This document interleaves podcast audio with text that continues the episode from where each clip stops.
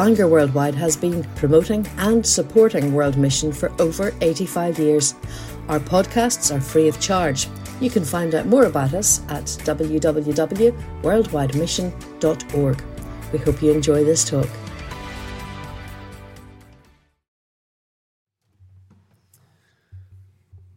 Well, I'm sure we're all stirred and challenged as it is there hearing from Craig, but I want to briefly now bring a closing word of challenge from John's Gospel. We've been spending our time uh, in these brief challenges in John 21, verses 15 and following. So if you have a Bible, please do turn with me there now and have it open in front of you, or just listen very carefully. Let's remember what's happening here in this passage here on the shores of the Sea of Galilee. The risen Lord is recommissioning Simon Peter after he made such a mess of things in denying Jesus. And at the start of the week, we looked at verses 15 to 17, the beginning of mission. We reflected on that question that Jesus asked Simon Peter three times Do you love me? Here is where all our evangelism and missions begins. Do you love me? Jesus asks us. Then we looked on Tuesday at the fuel of mission. Out of a love for Jesus, we seek to get involved in the work of building up his church at home and across the nations. Our service is our concrete expression of our love for Jesus. Then last night we considered the cost of missions in Jesus' call to Simon Peter to follow him, even if it meant being led into hard places. And in verse 19, last night we closed with those words where Jesus simply says, Follow me. And now, this evening, we pick things up with an interesting twist in the story, but that holds a key lesson for us and brings us finally to the focus required in mission. And so I'm going to pick up the story in verse 20 and read down to verse 23. Peter turned and saw that the disciple whom Jesus loved was following them.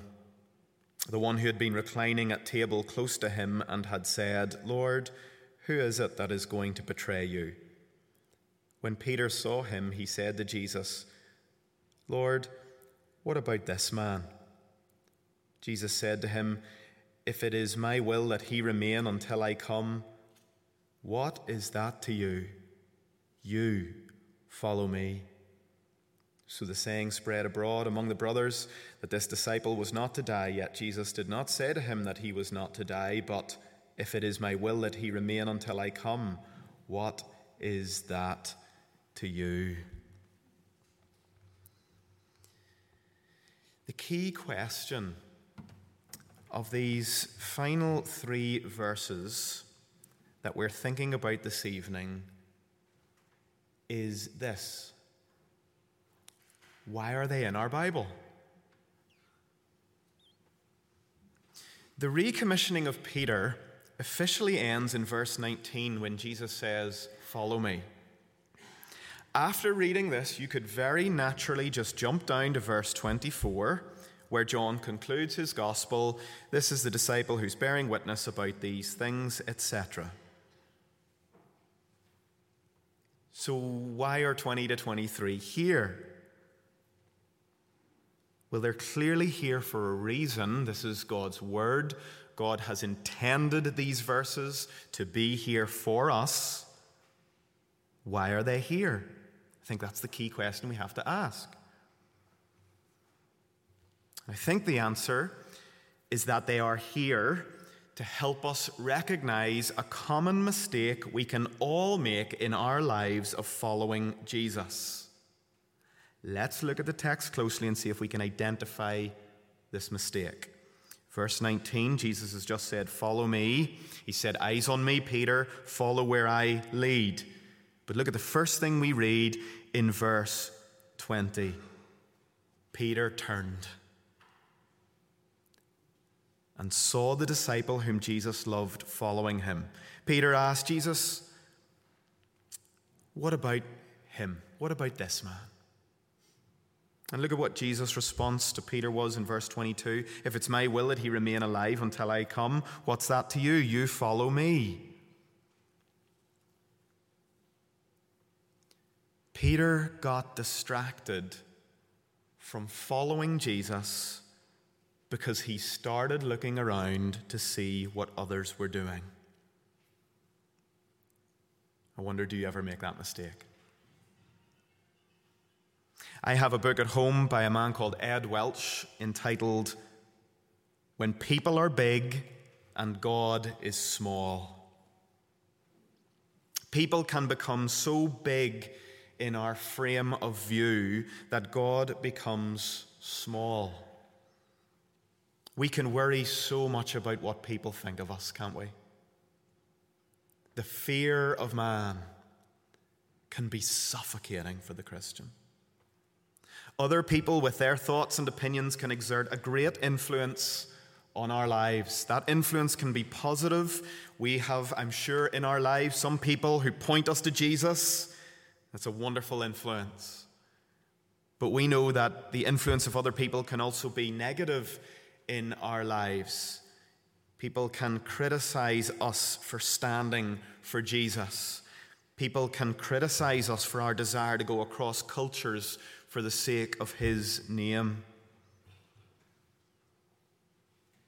We may sense Jesus calling us to follow him to a new place, but we feel paralyzed by the fear of what other people will think or say. We long for approval, don't we? We want people to think well of us, and this can distract us from our primary call to follow Jesus.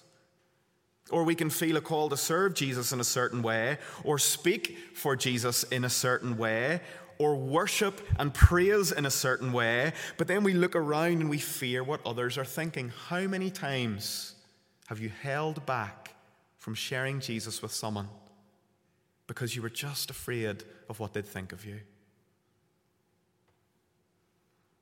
We may sense Jesus calling us at times to step out of our comfort zone and step out of the boat of our lives. But then we look around at others who are settling down, making sensible decisions, buying houses, building security into their lives. I think these verses are in our Bible to point out this common mistake that we all so often make. Jesus says, Follow me. But then we look around to see what others are doing. Oh, how we all need to hear Jesus' words again in our lives. When we're looking around and taking our lead from others, fearing others more than we fear God, or being distracted, how we need to hear Jesus say again, What is that to you? What they think of you, what they're saying, whatever all those others are doing, what is that to you? What is that to you? You must follow me. Listen, in the last day, when you stand before the throne of God and give an account of your life, it will be you and God. You will not be giving an account for the life of that person or that person or all of those people around you that intimidate you and cause you to fear. You will stand before God and it will be you and God. So here's my closing challenge for this evening. Will you give yourself afresh to marching to the beat of Jesus' drum and not to the beat of everyone else's? There are so many voices calling you to a certain path. Will you march to the beat of Jesus' drum and not to the beat of everyone else's? How might this radical following Jesus find expression in our lives? Well, first, let's just think about how it shouldn't. Marching to the beat of Jesus' drum does not mean being hard, unteachable, and not open to gracious, considerate input from others. No, marching to the beat of Jesus' drum and not the beat of everyone else's means we battle that suffocating sense of fear of man. And we seek to say, Lord Jesus, help me to live my life primarily before you, the audience of one. This may mean, in our culture, standing for kingdom ethics on issues that are current, like the redefinition of marriage, sexual ethics, or what it means to be a man and woman as created by God, we must march to the beat of Jesus' drum and not to the beat of everyone else's. It may become simply for you tonight, just becoming more open to speaking about Jesus in your workplace or with your family. Can't it be so hard to speak to those closest to us? It may mean stepping out of the boat and following Jesus across cultures to different places while everyone looks on and says, What a waste of your life. This passage is in our Bibles and it stands as a call to move away from the life of self preservation and self protection and towards the life of trust and abandonment to Jesus. It is so scary.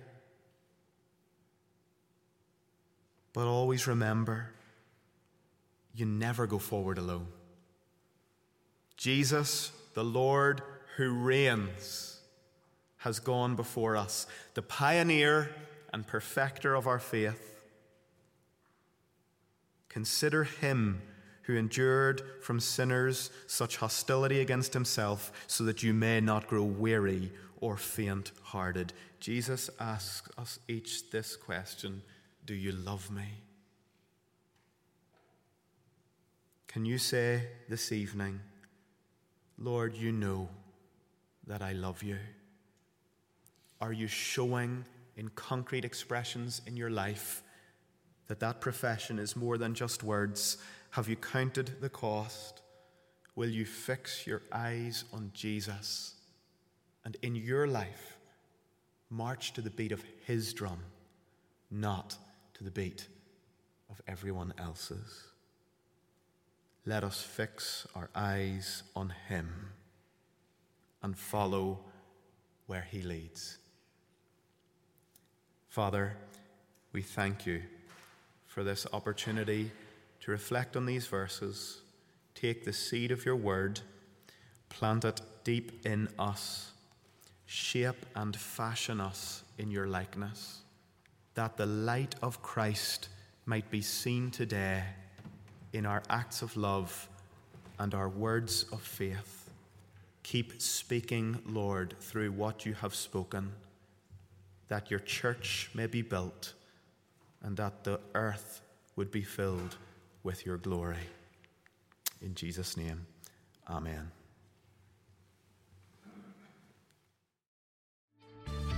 We trust you've enjoyed this podcast. If you'd like to make a donation to support the work of Bangor Worldwide, please visit www.worldwidemission.org/donate.